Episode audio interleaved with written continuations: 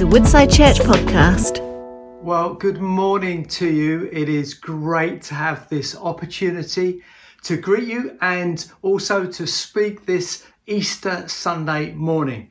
Uh, so, my name is Martin Tibbet. I really bring uh, Easter greetings to you. Today is today is a special day for us. For those who believe in Jesus, this is the day that we mark especially that Jesus is alive, that the, the Lord and Savior of our lives is the risen King Jesus. Hallelujah. Now, of course, we celebrate this every Sunday morning. Actually, we, in fact, it, it marks our lives. Uh, and it is the central point of our faith. In fact, this series that we've been looking at is being called The Difference It Makes. And that's talking about the difference that the Easter message makes in our lives.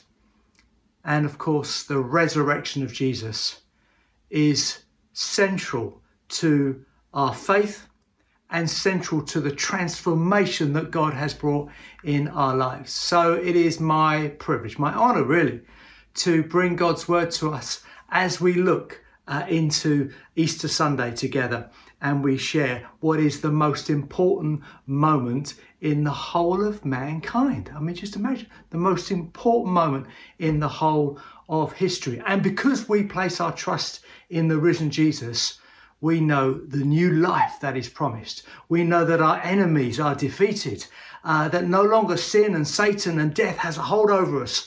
We are, as it were, with the life that that that Jesus uh, has and and has uh, because of the resurrection is the life that we also have. Uh, and uh, this is a wonderful, wonderful, life changing truth that is the center point of our faith. And we want to get into this today. Now, uh, this series uh, that we've been looking at, we've been following the account of one of the earlier dis- early disciples called John. It's the Gospel of John. And really, he is our main character, one of the main characters in the section that we're going to be looking at. It's quite interesting. John describes himself in his own book as the one whom Jesus loved, which is a beautiful way of, of expressing uh, John's love of Jesus, but also the love of Jesus for John. And so we're going to jump in and uh, understand what was going on in John's life and more importantly, understand what John's message is to all of us today, because that's why he wrote this account. He's involved in the story, but there's a message that he wants all people to understand. In fact, he even referred to the purpose of writing this book at the end of the chapter that we're going to be looking at today, John chapter 20. He wrote these words in John chapter 20. He said this Jesus performed many other signs in the presence of his disciples, which are not recorded in this book. But these are written that you may believe that Jesus is the Messiah, the Son of God, and that by believing you may have life in his name. That's why John wrote this book, that many hundreds, thousands, millions and millions of people would come to faith and would believe in Jesus Christ and that their lives would be then dedicated to Him, and that that transforming power that is found in Jesus would shape their lives and shape all that they do. And so this is this is where we are today. We're going to look at the account of the resurrection, and uh, we're going to look at the moment where where on the Sunday morning. Uh, Mary, we know, know her as Mary of Magdalene or Mary from Magdalene, and she's the first one to approach the tomb. And when she gets there, she discovers that the stone has been rolled away, blocking the entrance of the tomb. And from that moment, we see the story unfold. Now, I've asked Annette if she would read this account for us. Uh, let's really jump into this story and uh, look out for the different characters. We've got Mary, We've got John, who's described as the one whom Jesus loved. We've also got Peter.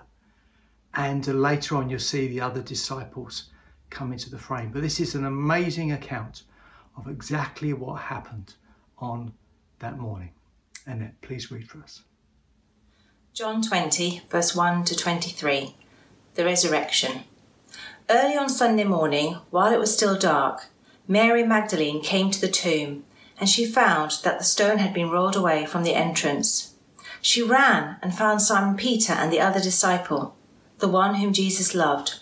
She said, They've taken the Lord's body out of the tomb. We don't know where they have put him.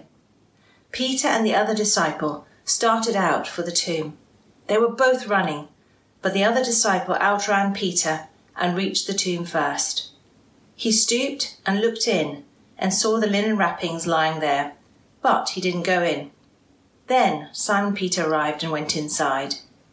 He also noticed the linen wrappings lying there, while the cloth that had covered Jesus' head was folded up and lying apart from the other wrappings. Then the disciple who had reached the tomb first also went in, and he saw and believed. For until then they still hadn't understood the scriptures that said, Jesus must rise from the dead. Then they went home. Jesus appears to Mary Magdalene. Mary was standing outside the tomb crying, and as she wept, she stooped and looked in. She saw two white robed angels, one sitting at the head and the other at the foot of the place where the body of Jesus had been lying. Dear woman, why are you crying? the angels asked her. Because they've taken away my Lord, she replied, and I don't know where they've put him. She turned to leave and saw someone standing there. It was Jesus, but she didn't recognize him. Dear woman, why are you crying? Jesus asked her. Who are you looking for? She thought he was the gardener. Sir, she said, if you have taken him away, tell me where you've put him. I will go and get him. Mary, Jesus said. She turned to him and cried out, Rabboni, which is Hebrew for teacher. Don't cling to me, Jesus said, for I haven't yet ascended to the Father. But go, find my brothers, and tell them, I'm ascending to my Father and your Father, to my God and your God. Mary Magdalene found the disciples and told them, I have seen the Lord. Then she gave them his message. Jesus appears to his disciples. That Sunday evening, the disciples were meeting behind locked doors because they were afraid of the Jewish leaders. Suddenly, Jesus was standing there among them. Peace be with you, he said. And as he spoke, he showed them the wounds in his hands and his side. They were filled with joy when they saw the Lord. Again he said, Peace be with you. As the Father has sent me, so I am sending you. Then he breathed on them and said, Receive the Holy Spirit. If you forgive anyone's sins, they are forgiven. If you do not forgive them, they are not forgiven. Remarkable story. Mary discovers the tomb empty. She runs to find Peter and John, and they run from where they are to the tomb. I don't know if you noticed, but John mentions that he actually outran Peter, which always makes me smile. John peeps in, looks in from the outside, but then Peter comes from behind, and classic Peter, he just goes for it and he goes straight into the tomb, and then John follows in. And we're told that when John went inside, he saw and he believed. You see, what we see in this moment is, is John uh, experiencing a journey of faith. He and the other disciples were not expecting this. They didn't understand the prophecies uh, of, of resurrection. They had no idea that this is what was going to happen.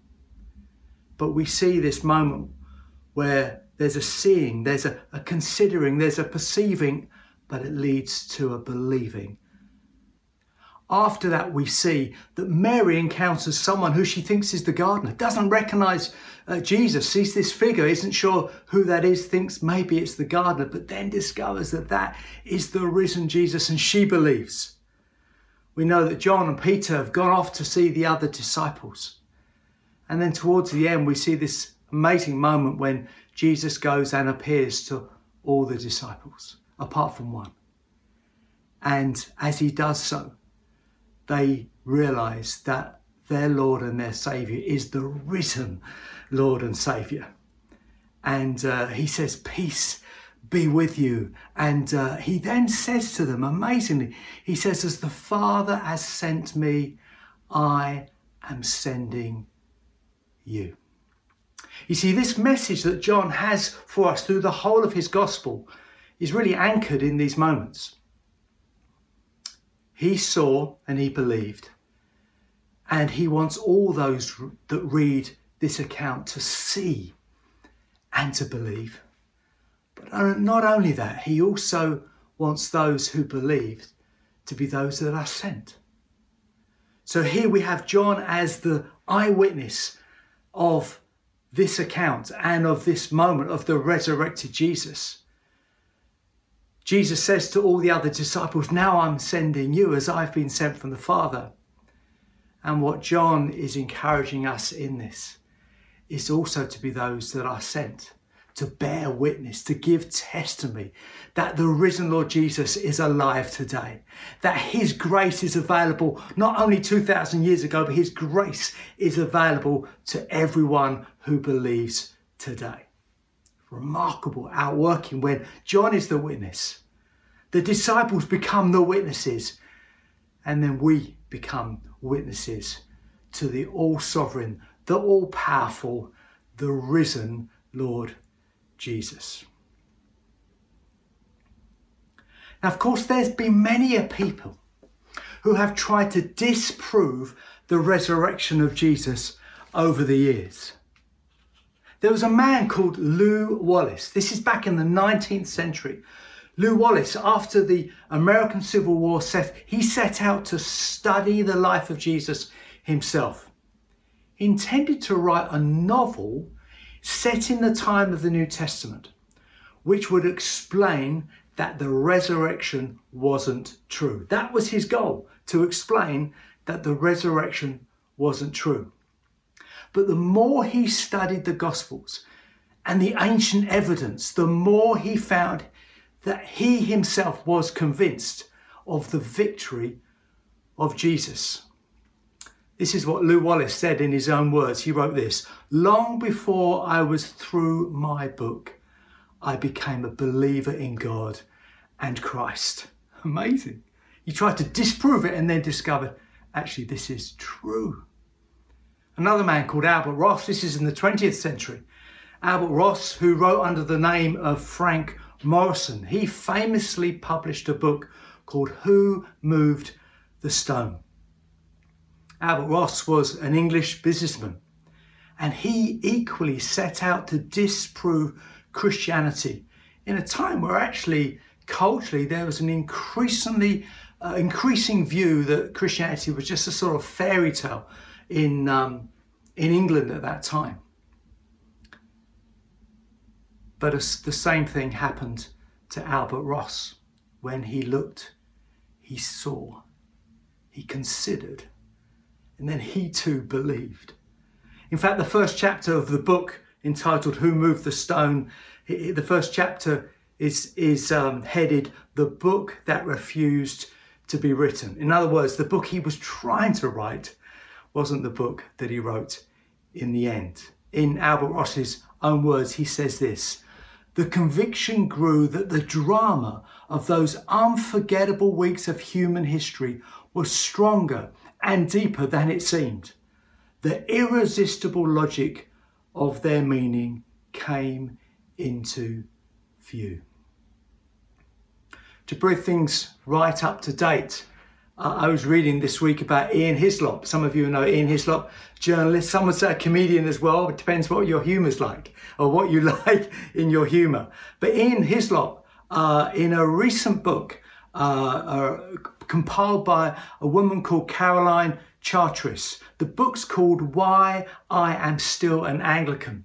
It's got a number of chapters with different Anglicans, different Christian Anglicans, uh, who are talking about their faith and uh, what they, you know, what they believe in and who they believe in. One of them, one of the chapters is actually Nicky Gumbel, who, who many of us would know wrote the Alpha Course and heads up uh, all of that work and, and many other things too. But one of the chapters is about Ian Hislop.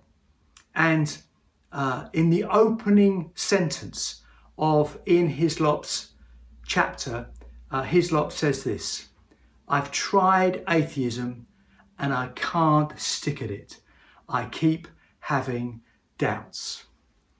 Now, I, I did say he's a comedian to some.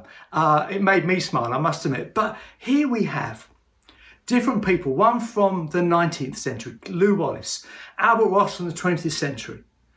We've got Ian Hislop, 21st century. And each of them find themselves, some of which were trying to disprove the resurrection, each of them find themselves saying, actually, when they look, when they see, when they consider, they believe. They believe in the evidence of the resurrection of Jesus Christ. And of course, the story continues. It continues through the generations when millions of people discover and have discovered that Jesus is risen and is risen indeed. I was uh, walking uh, near where we live uh, in the sort of Putnoe area. And uh, I don't know about you, but in this, these last few months, Dawn, Dawn and I have walked down paths that we didn't know existed. In fact, it's been good for us to get out and see the countryside and see our neighbourhood in a way that maybe we hadn't done before. And we walked up this one day to uh, the area of Renhold, and uh, not far from Ravensden, if you know that area in the north part of Bedford. And we came across this sign, this memorial, this, this um, plaque, which I want to show to you now. It's about a man called Cecil Polhill. Uh, he is he's what he's become one of my heroes, if I'm honest.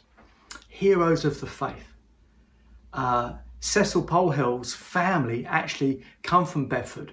Uh, many of you will be familiar with Howbury Hall, which is in the north part of Bedford, very close to Renhold. And Cecil Polhill was was one of the um, missionaries that went to Cambridge, so went from Cambridge with others to China and had a real call on his life to go and impact China with the gospel. But this plaque actually is looking at celebrating the work that he did to bring uh, a water supply to the village of Renhold. Remarkable man who blessed his local community but also blessed the nation of China. A few years ago, a number of us experienced an amazing moment when a group of, of uh, pastors from China came to England and uh, through connection with David Devenish, uh, we took them to Howbury Hall to meet the Polhill family because they wanted to see the ancestors of Cecil Polhill and his brother and and to express their thanks really to the family for how the Polhills with others were witnesses to Jesus, which had tra- in the end had transformed their life. And so these pastors came, and it was a remarkably moving moment when, through interpretation, they began to express their thanks to the family. And it came to one moment, and the, the, the interpreter, who also was one of the leaders, he just couldn't get the words out to thank the Polhills. And through tears, he was expressing what all of them were feeling and representing so many millions of people an expression of thanks for how Cecil Polhill had been a witness to the power of God and the grace of God to the people of China. More closer to home,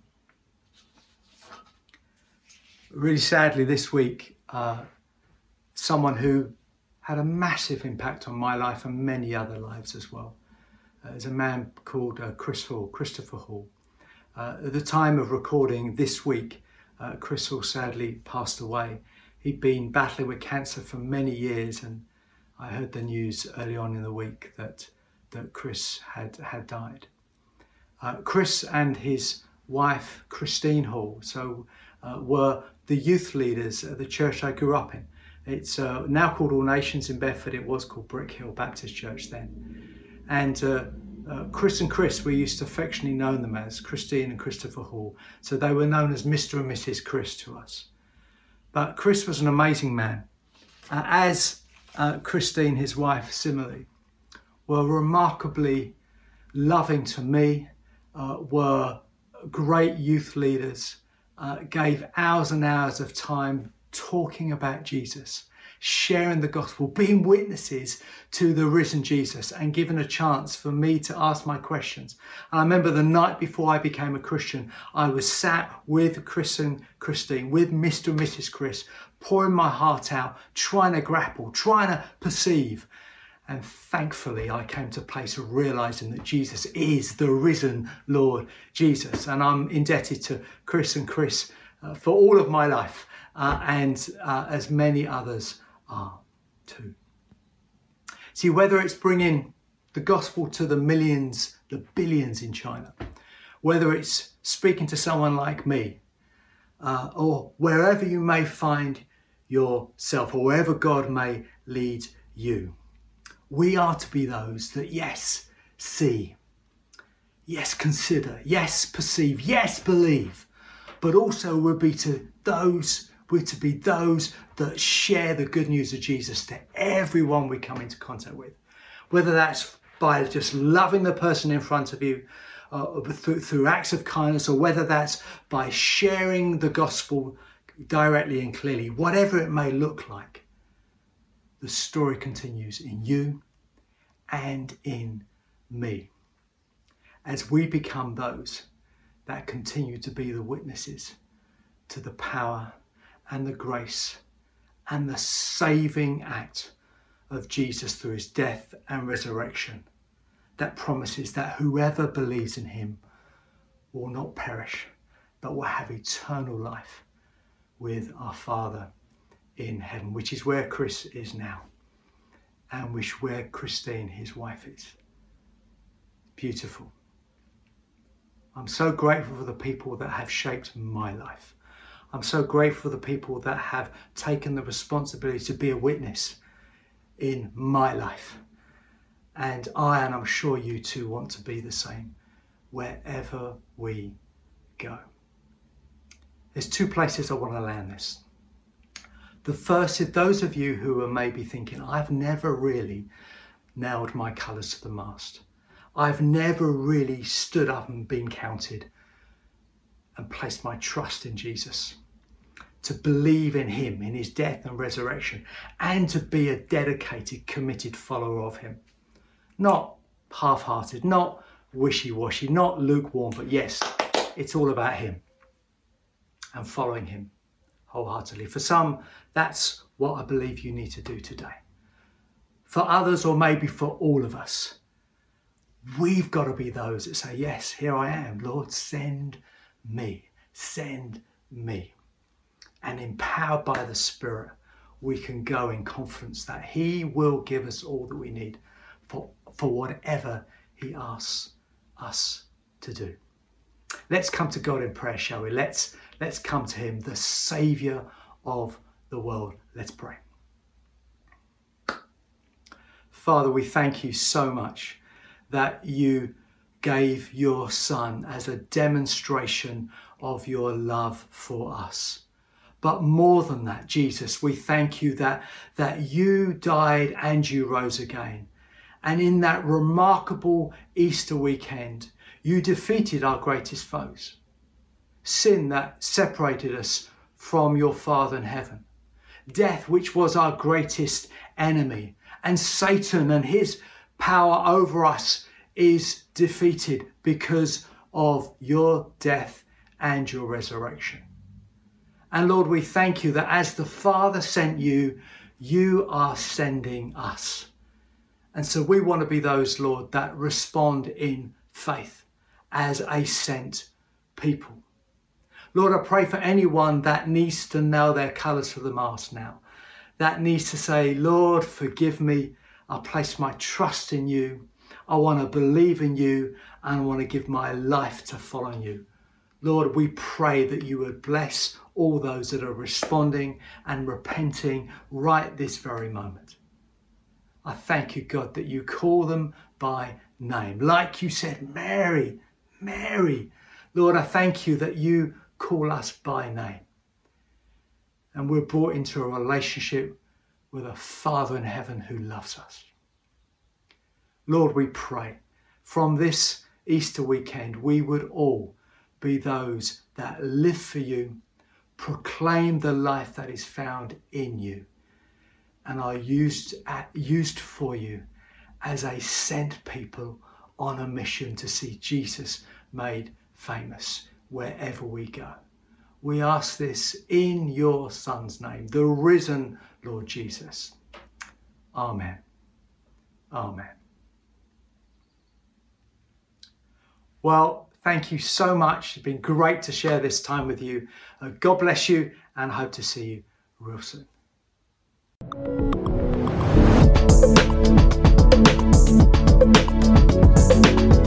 You have been listening to a Woodside Church podcast.